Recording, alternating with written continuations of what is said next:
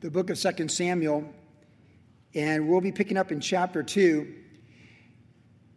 King Saul, the king of Israel, has died in battle along with his son Jonathan and some of his other sons.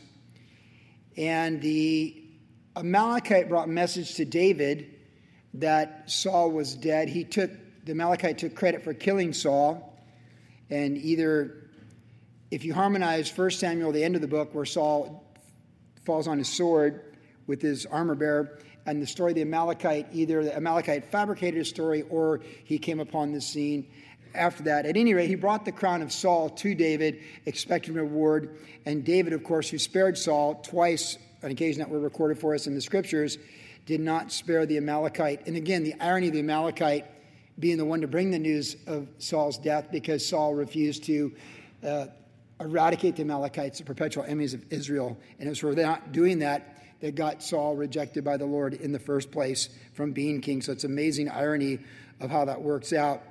So as we come to chapter 2, David has returned from rescuing his wives and the kids and the families of his 400 men from the Amalekite raiders, which are a separate group of Amalekites, and getting all the plunder back. He's no longer associated with the Philistines and all that.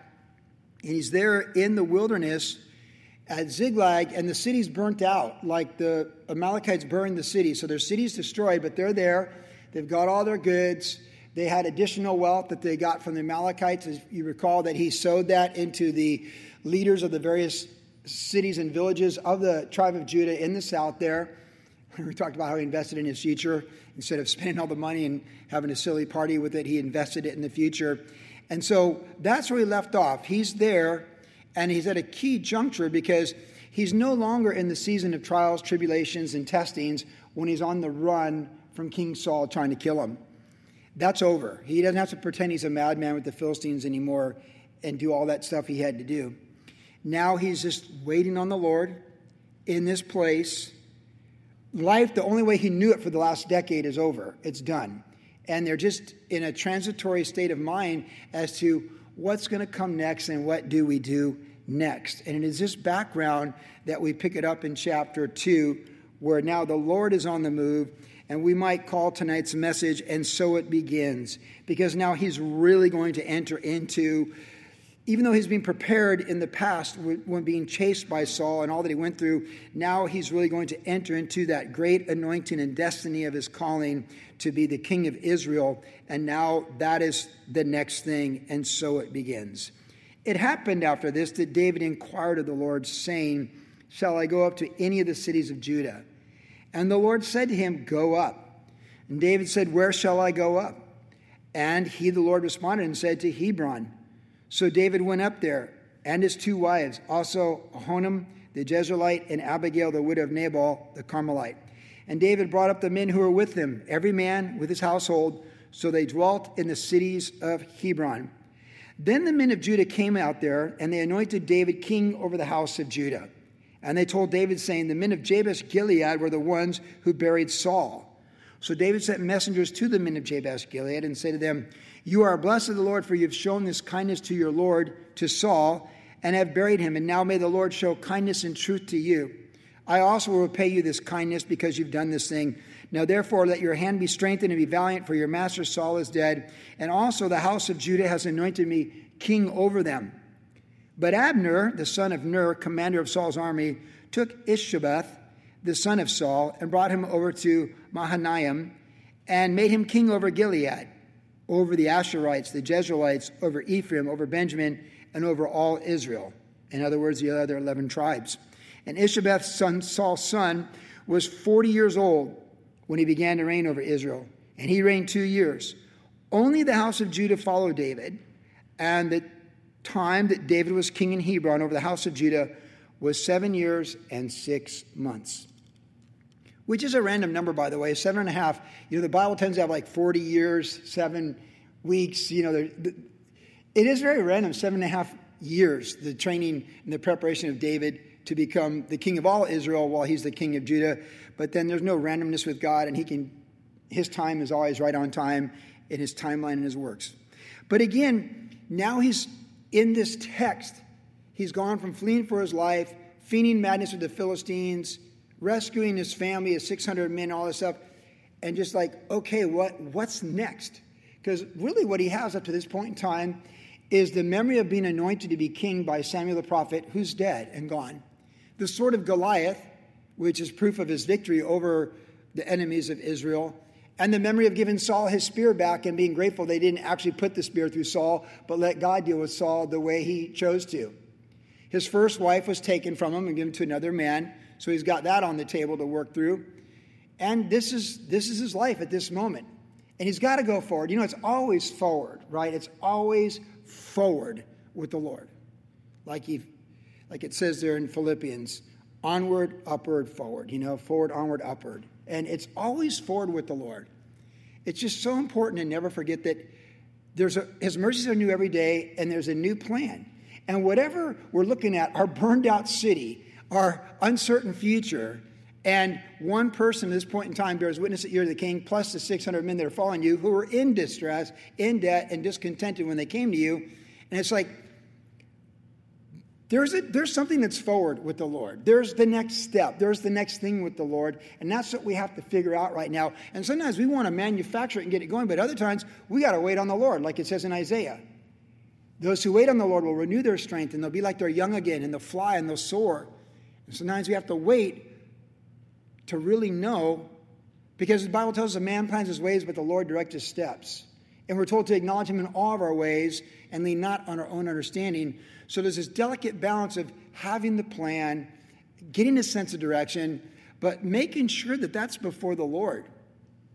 We don't want to get in front of the Lord and we don't want to be dragged behind by the Lord. We want the Lord leading us and we're just going forward exactly what God wants us to do.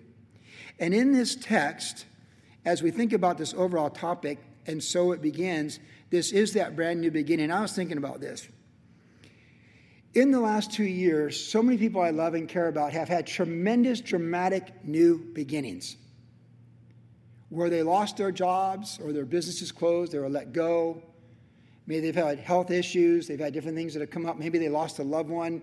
And the way your life was on December 31st, 2019, you could have never guessed what time would bring you in the next two years.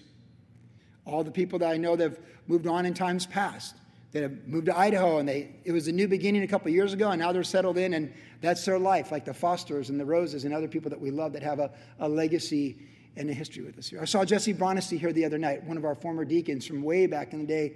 He's in Arizona and he's going forward and you know, like he went through some of those tough things in life that you go through, divorce, heartache, things like that, and you still got to go forward, right? It's always forward. You don't stop living because you got divorced.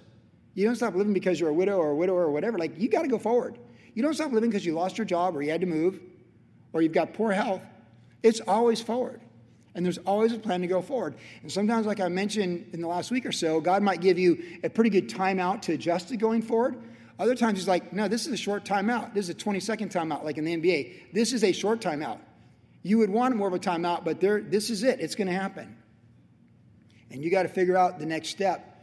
And then, like so often, like we do as human beings, we just hopefully seek the Lord and make the best plan we can come up with by the Lord and just take the next step and just faith is a journey and it's a it's a it's a fluid journey. It's not static. It doesn't it's not stale and sits, but we're going forward. So our faith is always in motion and sometimes like, oops, that's a wrong turn. That's not our exit. Like a road trip, oh, get back on and get going. Forward. And so I've thought about all the dramatic changes many of us here, even tonight, have been through in the last couple of years. And then I was thinking about the high school graduations. Randy Crosco's daughter graduated yesterday from high school. She was class president, so you know there's a post of her speaking at the graduation. That's that's pretty, yeah, that's pretty cool. I'd be proud of that for sure. I told her when my kids were dean's listed at college, you know, it's like that's something to be proud of when your daughter's speaking as a class president. And what a joy for Randy. She's off to Point Loma Nazarene. That's a profound new beginning. Our son Timmy was going to go to Point Loma Nazarene. God closed that door at Cal State Maritime so many years ago. That's just life, right? And we realize that there's profound things that change that you have no choice over. You got let go, you got to sell the house, whatever. This is the way you're going to make it. You got to move to another state, lower your cost of living. But there's just different things. You get these changes in life. Some you choose, some you don't. This is the cusp of big change. And again, it's always forward. So, really, when anyone tells you what's next in their life, you should look at them and say, That's the next great thing. Because your best day can never be behind you with the Lord. Don't ever think your best day is behind you with the Lord. In my mind, that's completely unacceptable. I was joking with Scott Cunningham before service. He's in the Salty videos back in the 80s, DVDs. They say they're worth something now, too, by the way, the VHS players, the VHS players. My kids watched him and John Randall. I go, Your best day could never be insulting because John Randall was a star and you were a sidekick. That can't be your best day. And that's an inside joke with John Randall because we love John Randall down there in, in San Clemente. But it's like, no, that's not your best day. His, Scott's best day is not 20 years doing school worship at Big Calvary. That's uh, awesome what he did at Calvary Costa Mesa. That's not his best day. I would never accept from anyone to tell me when they're 49 their best day was last year when they were 48. My best day's in front of me with Jesus because it's always forward. Our best day is always in front of us. And when you look at this text, you have to realize the best, you know, when we started this church, I used to say the best is yet to come. That was kind of my little jingle in the first year of WG. Dan, you probably remember that. Oh, the whole first year, I was like, that was my little brand. You're like, the best is yet to come. The best is yet to come. You know, like, and it's like, I kind of let it go because Brian Jameson really liked that and we let him have it. So we kind of gave that to him. You know, I've trademarked other stuff, so we'll give him the best is yet to come. Remember when the first one you heard, Enjoy the Journey was from me. Now everybody says it. But the best is yet to come. And I believe that for me and for you. The trials you're in, the new beginnings, you know, the Bible tells us up to the last day, people are going to be married and given in marriage. Life is going to go on. There's going to be weddings and there's going to be funerals. and There's going to be bar mitzvahs and everything else in between. You know, quinceañeras. It just life's going to go on. And we got to believe in Jesus' name when we wake up, if we're giving our life to Christ, that truly the best day is in front of us. And I'm going to believe that till my last day. Always forward and something new in the Lord. Always growing, always going forward. And that's why I, I, I explain this in detail because we need to look at this text and realize you may not be about to become the king or the queen, but you are in front of your destiny and your calling with the Lord. You are in front of the best that God has for you right now. If you choose to accept that and believe that and to live by faith and walk by faith, our best day is in front of us in Jesus' name. Jesus on the cross, the empty tomb, tongues of fire on the day of Pentecost, ascension to the right hand of the Father, and the promise coming in glory to split the Mount of Olives is not your best days behind you. It's your best days in front of you, in Jesus' name. And that's the way it is for David. So when we look at this text and think about the overall context, how profound it is in his life right now, this moment, it is massive. So it begins. It's a big new beginning for David. Yours might be big, it might be subtle, but there's always new chapters and new beginnings. Malia graduated high school. No more high school. Sophie's getting married with Andrew tomorrow. No more being single. Right? When Troy graduates police academy, no more police academy. Nice, really cop. When he left the Air Force, no longer in the Air Force. It's life. Right? It's life. So keep that in mind. Now, as we think about these beginnings, and so it begins, it's so crucial, it's so obvious, but we have to go back to the basics. What do baseball players do every spring when they go to Arizona or Florida? They practice hitting, fielding, and pitching. It's always the basics. It's always the basics. If you're at the Charger football camp this summer and you're running back, to tell you take care of the ball. Don't take care of the ball. Hold your blocks when you're blocking for your quarterback. Like soft hands to catch the screen pass. Like life is always goes back to the basics. And the basics with the Lord is seek the Lord first. Seek first his kingdom and all, his righteousness, and then everything else will be added to you. We've already seen in the life of David, he inquires of the Lord. He inquires of the Lord. He inquires of the Lord. And the Bible tells us, Jesus said, Seek, knock, and ask, and he'll speak and he'll guide us. And we, we need to inquire of the Lord. And it says there in verse 1 that it happened after this. So, this key juncture that David inquired of the Lord. Now, when he inquired of the Lord, he asked some, some pretty specific questions. And I think this is where our text gets really practical tonight. The first question is What do I do? What's next? Shall I go up to the cities of Judah? That's what's on his mind. That's his thought. Shall I go up to the tribe of Judah? Because he's from the tribe of Judah. It seems like Pastor Chuck Smith used to say this a lot that common sense, more often than not, is the best sense. Now, it's not always what God's going to do because he does do things outside the box. But as a whole, like Common sense is the best sense. I mean, the book of Proverbs is 31 chapters of common sense for people who will seek the Lord and walk in humility, and He'll guide us. It's the book of wisdom. So he says, Shall I go up to the cities of Judah? Now he had a thought. He's thinking Judah. Makes sense. He's from Judah. It just makes sense that that's where his journey would begin, with Judah. He already sent the money, the advance deposit to the elders of Judah in the last uh, chapter there, the last two chapters of 1 Samuel. He invested that extra wealth toward his future. But then he says, uh, and the Lord says, Yeah, yeah, you go up. Okay, so we know what we're going to do, but we don't know the details. Where shall I go up? There's a lot of parts of Judah. Like there's a lot of little villages and towns. You know, Judah's the size of like Orange County. Where? Like South County, San Clemente? or Yorba Linda or Seal Beach before you cross the Los Angeles Cement River? Like, where? Because if God told you Orange County, Orange County is a lot, a lot, a lot of space. Where? When we started this church, we said where, and we felt Fountain Valley. And we started out at New Hope Gymnastics, and that door closed, and God brought us here. But the what was the planet church, the where was Fountain Valley, with Chuck and Brian's blessings, and we landed here on a Saturday night. I didn't see that coming, but we're all still here 17 years later and going forward. So he had the what and the where, and it says that he went out from there with his two wives and he brought all the men. So we have the who. Who went with them? He had his team. He had his team. Most people, when they become, you know, when somebody becomes a new head coach of football team, they bring in their offensive coordinator or defensive coordinator. They have their team. When you work for a corporation, you get a new boss. It's very common. He comes in, he brings his team, and this is how we're going to run the offense. That's just kind of how it works in life, right? Like, oh, you got a new boss. Oh, got a new team. This is just how it works sometimes. New boss comes in, they bring in their team, they build their team. You're from the old team. it's like the writing's on the wall, right? Like it can go that way, or you can acclimate and maybe you have a spot, and maybe not. Like that's just that can be completely out of your control. When you inquire of the Lord about what God wants to do in your life, because you think I think about my own life. Okay, so I discern the Lord calling me into ministry. From pro surfing and all that to being a pastor. That was big. Then Jennifer and I got married, and then we discerned the Lord calling us to go to Virginia Beach to start a church. Like that's a big deal to move 2,700 miles and start a church in the middle of like where there's it's just there's more than you know to that story. And sometimes I tell you little snippets, but then we left that after four years, sold the house, and moved to Vermont, where I worked minimum wage for a year. And we lived in poverty, truly poverty. We learned all the experiences there, how that works. Then we came back to California and took care of her mom dying of a terminal illness. I worked in the flower business. I worked in the surf shop. I did these different things. I worked for Billabong. Then I was asked on staff at Big Calvary.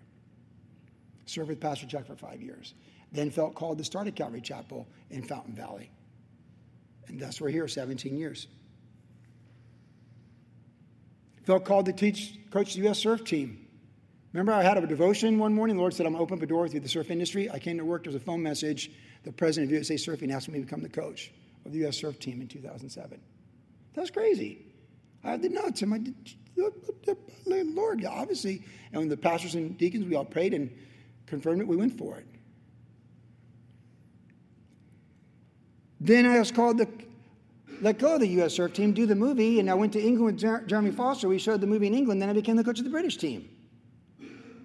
Then we felt called to take the Spanish version to Chile, and I went to Chile with Hector and, and then I was called to be the coach of the Chilean team and built our entire Olympic program. And then I let go of that. And then lo and behold, full circle, I'm back with the U.S. team. I do the U.S. team. We win gold with the team you least expected to happen with. I become a world champion coach. Then all the money comes in on the Olympic coach, and then I'm a pastor, and that's not a good fit. And here we are now. What a journey. We need to inquire of the Lord. You need to let him write our story. We need to let inquire of him. And when we inquire of the Lord, there are six essential things.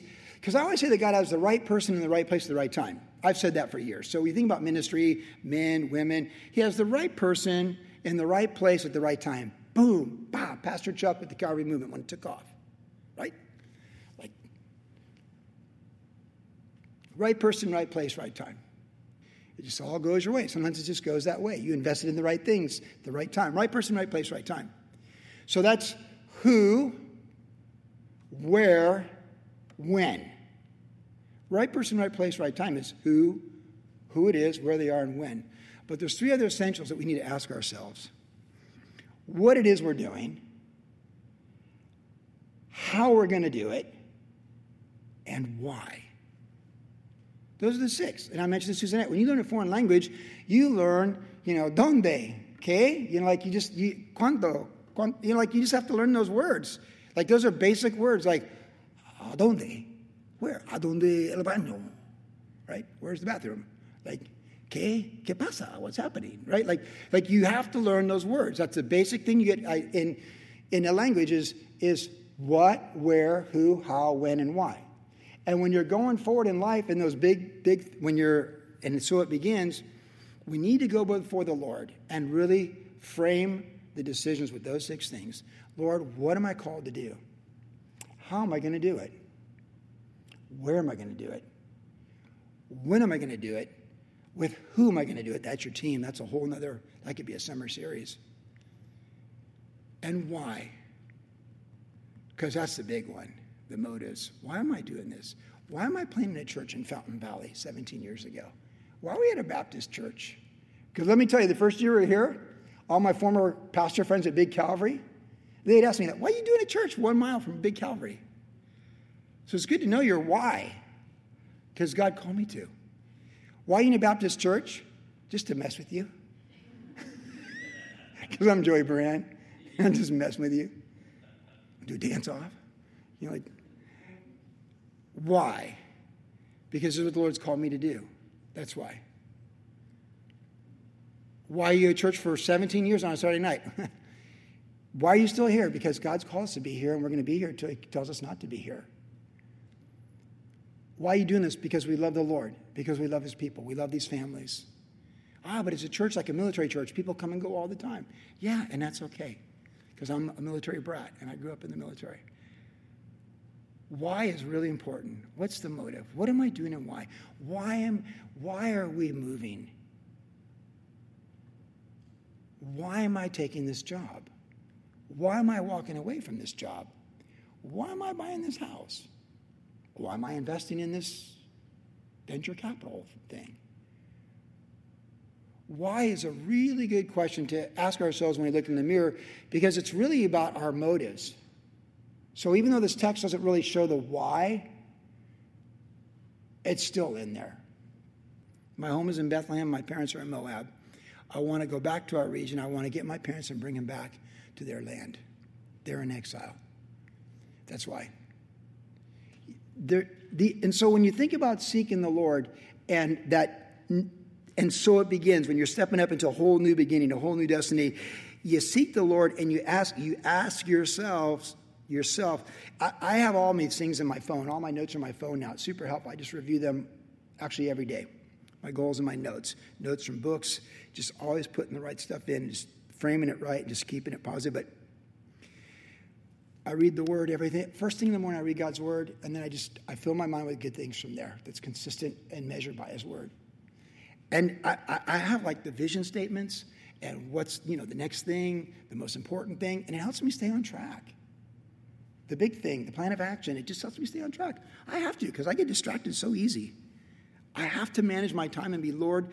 I need to accept stewardship of my time and let Jesus be Lord over my time because I get distracted so easily. I, like it's crazy how easily I get distracted. So we seek the Lord, and we, we really, in a journal or somewhere, you should be writing out, what do I think God's calling us to do? Where? when, why, how are we going to do it, and with who. He will guide you. He will guide you for your walk with the Lord, for your relationships with the Lord, for your finances, for your service in the church. He will guide you. And it's, never, it's not always the same, right? It's not always the same. How he leads you this way in that financial decision, he says, do it this way. But you may come back and say, now do it that way. Now do it, do it this way. You just don't know. So he knows. So let him guide you in the kingdom, in the relationships, and the stewardship of time, space, and matter.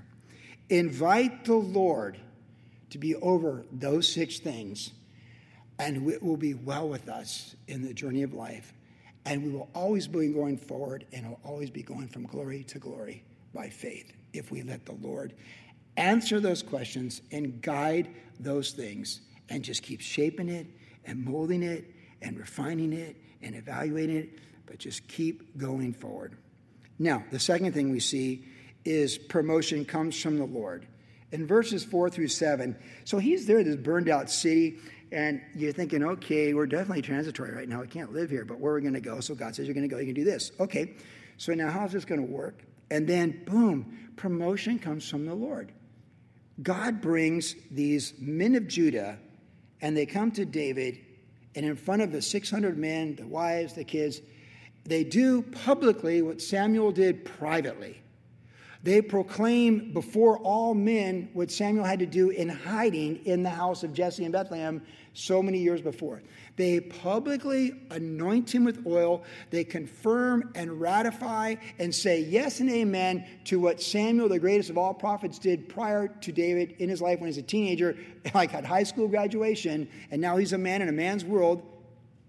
And they anoint him with the oil in front of everybody, and they affirm they see, now listen, this is important. There's 11 tribes that don't see it, or they do see it and they're fighting it. Hmm. Yeah. Because Abner knows David's called to be the king. He's going to say later on, We know you're called to be the king. He just wasn't willing to let him be his king. Because people hold on to their empires, people hold on to their paycheck. They hold on to their month, paycheck to paycheck. They hold on to their position of power because that's their source of livelihood. So you're going to take a known dysfunction like Abner and say, well, you know, I'm, I'm the commander. I'm going to take Ishbosheth. He might be a knucklehead, but I'm going to make him king. We're going to, you know, because we control. Hey, listen, Saul was the king. We'll replace him. That's a lot of wealth. That's 11 tribes. That's a lot. That's the size of Southern California. And let David do what he's going to do. But hey, we're not going for the David thing. No, we're, we're not from the tribe of Judah. We're Benjamites. And you know, we, we've, we've built a business here. We've built a really good business. Saul is our guy. He was good looking, the tallest guy, the smartest guy. And around here, Saul's our guy. Now, Saul's gone, but this is Saul's descendant. We're going to keep it going. We're going to we're going to pump some life into this. Okay? So, this is our kingdom. We know you're anointed. We know you're called, but I'm not going to talk about it publicly. We're just going to do what we're going to do. And we're going to give the people an alternative to you.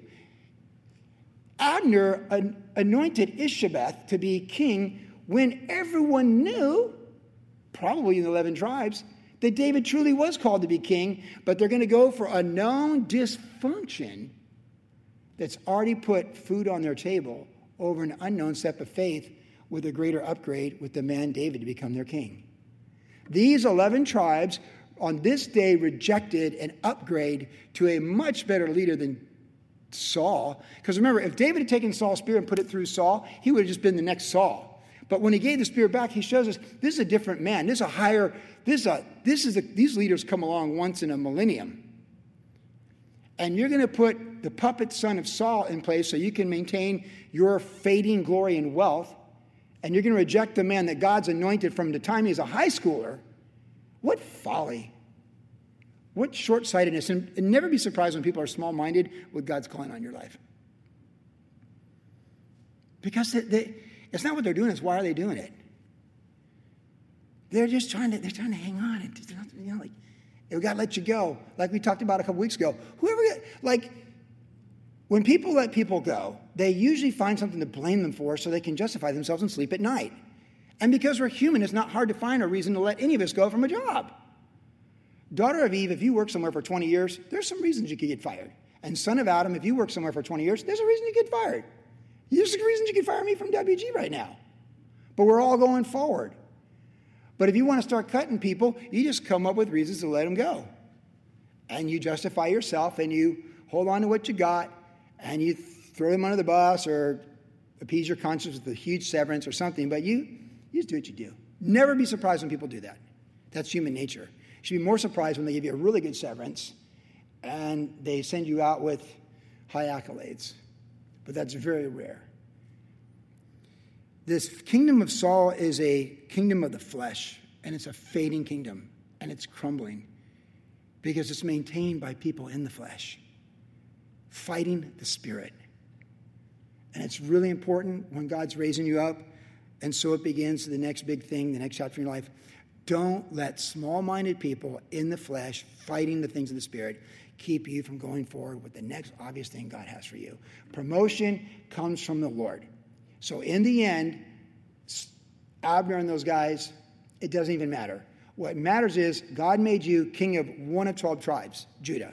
So don't focus on the 11 tribes that you're not over, focus on the tribe that you are over. Don't focus that you didn't get all of this to manage and you feel like you're ready for it after what you've been through for 13 years with Saul chasing you all over the world and ruining your life. Focus on what God has given you. Be faithful with one tribe. So often in business, we realize someone's an office manager before they're COO or CFO or CEO or whatever. You know, like so you you, you know you, you show yourself.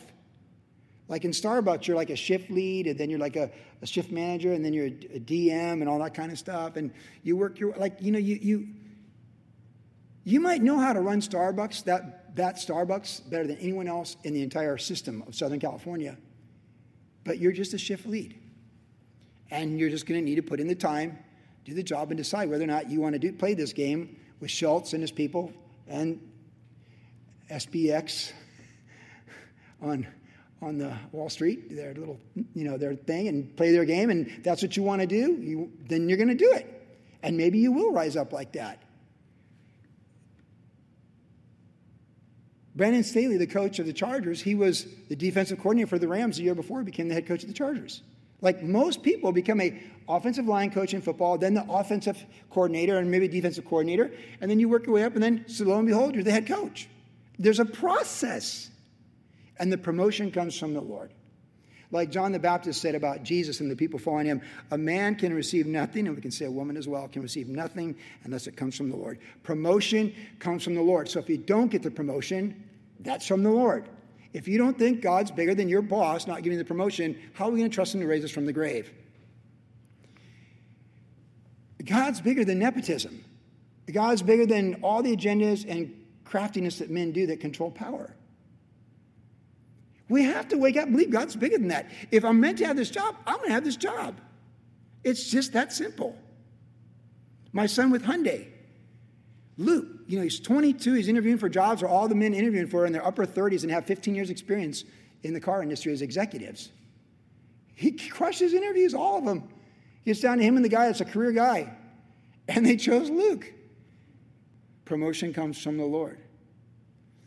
Promotion comes from the Lord for you, for your children, for me. You know, it really hurt me when my kids were graduating high school and Luke, when Luke had his AA from OCC and he couldn't get into San Diego State or Long Beach State straight A student. I'm like, a straight A student at a community college not get accepted to San Diego State and Long Beach State?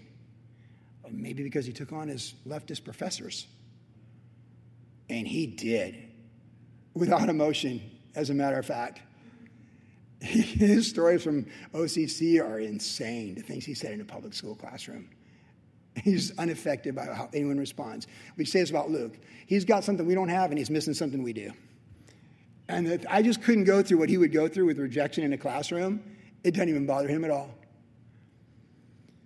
But I, I, was, I was upset when my son Luke couldn't go to San Diego State as a straight A student. And he landed at GCU, crushed it, met his wife, and the rest is history. Timmy was going to go to Point Loma Nazarene, but he couldn't get the ROTC. That was his dream his whole time in high school to be a Marine, an officer, and be ROTC. Like, it, it wasn't the Lord. He went to Cal Maritime, and now he drives these ships and whale watch, all this stuff, and his career is, can transfer anywhere in the world. His license, his skills. He can drive the big yachts in Miami. He can drive the Catalina cruiser. He can drive these giant oil tankers. God gave him a life skill that he's using. I was just mad he wasn't going to get to be a Marine. Semper Fi. Hoorah. I was not happy about that. He let it go. No, I'm upset. But parents have to learn promotion comes from the Lord for your children. We wanted to, you know, we want to defend our children when they're treated wrong at work, and we want to. How did you look overlook him for the job? You want to go down there, and you know, you want to call Hyundai in Denver and give him a piece of your mind. Don't. Promotion comes from the Lord, because Jesus is bigger than Hyundai executives in Denver or anywhere. He's bigger than your boss wherever you work, and we need to understand that. He's, he's, he's bigger than the HOA people where you live. Like, promotion comes from the Lord. The Lord promotes us. He will promote you, and we need to trust Him for His promotion. And that's something we need to understand because so often we feel wronged when we don't get the promotion, or we felt like I thought I was going to be in charge of, I thought I was going to be the sales rep for all San Diego County, and they gave me Carlsbad, Oceanside, and Vista. Like, what's that all about? True story. And you just feel wrong, like, man, I gave everything to this company. They give me Carlsbad, Oceanside, Vista. Like I did, I was going to get all of San Diego. Now these these guys, oh, it's the relative. They get Encinitas and Del Mar and Solana Beach, where all the money is in Del Mar, and I get Oceanside and Vista. Oh, I see how it is. But promotion comes from the Lord. We want to let the leaders of Judah come down to you, where you live in your workplace, in your world, pull out the anointing oil and pour it over your head. That's way better than demanding the boss pour it on your head. It's much better to let the Lord promote you because when He doesn't promote you, He's protecting you or keeping you from things He doesn't have for you. Promotion comes from the Lord. Let Him close those doors. Let Him bring out the anointing oil from the leaders of Judah. You know you're headed that way, and just let them show up. Let them pour the oil on you and enter into what you have. And don't be upset that it's not 12 tribes, it's just one. Just step up, go for it, and bring your A game. Bring your best to it. A lot of guys went out to plant churches from Calvary Chapel in the last 40 years. They thought they'd be pastoring huge churches in two years, just like Pastor Chuck. You know, like in the nine, in the 80s and 90s, like the Calvary movement, you like plant the flag and they all come. Like that was kind of the mindset. Hey, we got a dove. We got Chuck tapes. Here we go. We got pastor huge church. They asked me to speak at the conferences. Listen, man, a lot of guys got whacked And it didn't go that way. And some quit. Actually, probably more did than not, but some stayed. If God calls you to pastor a large church, you pastor a large church. I'm not sure you'd want to, but you could. We should be content and faithful in what He's called us to do. And that's really what it comes down to. The anointing oil is on the promotion He gives us where He's placed us. And to be faithful in that in the moment is really what it's all about with the Lord. To step into the next season with the anointing oil on you and to be doing what He's opened up to you, to the degree He's opened up to you, that's, that's obedience and that's the step of faith. And so inquire, get those six things, those six boxes checked, and then get after it and trust the Lord for the promotion. He'll give you the promotion. And as we were singing with Scott beforehand, all the songs are about eternity. We know that it's all going to be made right in eternity, anyways. But don't, yeah, just don't, don't worry about the 11, uh, other 11 tribes that you weren't put in charge of. If you know that's part of the vision, that's okay. Just go forward with what has opened up to you and be faithful in it. And I'm talking to myself. Finally, we see the third thing is there in verses 8 through 11 we mentioned um, Abner and Ishbosheth before, and now we come back to them. You know, you could get upset about Abner and Ishbosheth. I think it's interesting. Going back to the Calvary Chapel movement in the 80s and 90s when a lot of guys went out to start churches, pretty much what happened is guys would pick prime locations where there's no Calvary Chapels, and inevitably, two or three guys would try and go back there and plant a church at the same time. So it'd be the guy down the street. You follow me? The guy down the street. You know, people don't like you, they go to the guy down the street. Now, here in Orange County, you, have lots of choices. You don't like me, you got like 40 Calvary Chapels, right? And if you don't like them, you can come see me, right? Like, uh, but when you're the, there's two Calvary Chapels in a city of a half million people, and someone's upset with you, they go down to the guy down the street. And then they slander you to the guy down the street. It can happen in Bakersfield, it can happen in Virginia Beach, it can happen anywhere. So what are you going to do? Ishbosheth's down there with Abner telling him what to do because he's smarter than Ishbosheth. He's the guy really in control. And they're in competition with you. They're discrediting you to every other person from every other tribe. What are you going to do?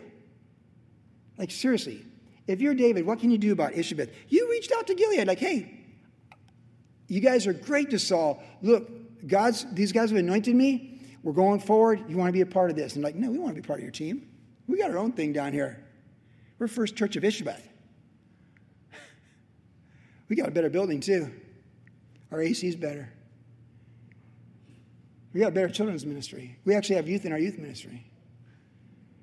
This is the First Church of Ishbosheth because we have a remnant of a previous glory that someone else built. You got to build yours from start. Isn't that interesting? Ishbosheth only had to ride on the fumes of what was already in place by someone greater that came before him. David had to build from the foundation. People knew the brand of Ishbosheth. David had to build his brand and put it out there.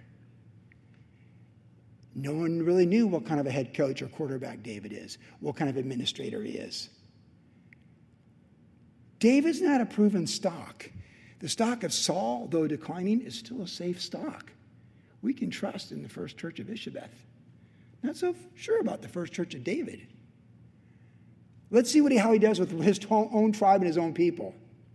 Isn't life like that? Have you ever experienced that? People will take a, I've learned this, man, in 61 years, people will take a known dysfunction over a step of faith to a better function. David is an upgrade for anyone that wants to join his team. And he was inclusive like Jesus. The one who comes to me, I'll by no means cast out. What did David say here? Hey, the one that comes to me, I'll by no means cast out. He was inviting them to be the men of Jabesh Gilead. Hey, he commended them. I'm with you guys. We're going forward. You want to be part? Like, no, we're gonna we're gonna go with this. And that's the way it was. So as you're going forward, and so it begins, and the uh, stepping up into destiny and always forward, you realize that like you just have to trust in the process of the Lord and know that He allows Abner and Ishbosheth to be down the street.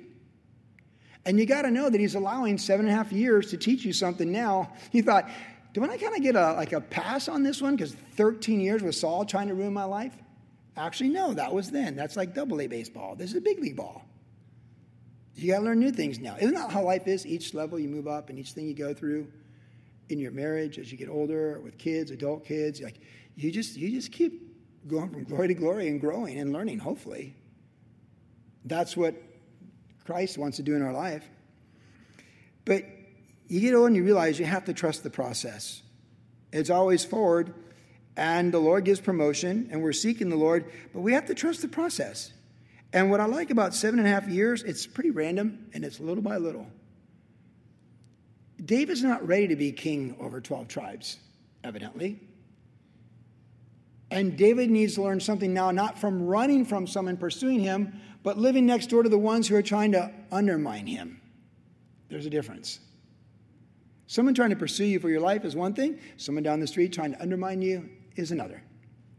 One's life threatening, the other's just an arduous fingernails on the chalkboard that you wake up every day and it doesn't go away. They're right down there. First Church of Ishbosheth. People show up, you, hey, do you hear what Ishbosheth's up to? No, I haven't. Do tell. Right? You know what I'm talking about? What are you going to do? Who knows? Maybe some of David's Judah people defected to Ishbosheth. Who can know? We don't know. But we do know that God allowed Ishbosheth to be king down the street and continue the kingdom of Saul in a different way than David had known when Saul was trying to destroy him. And we do know that God allowed that kingdom to exist that he didn't reign over those 11 tribes for seven and a half years. So if we say a, a, young man has to learn in his 20s that no one gets paid to be cool, well, a young man in his 30s has to realize, evidently, as you get older, you've got to get a lot wiser. You can't just be strong, you got you to get smart. No one pays to be cool. You learn that in your 20s.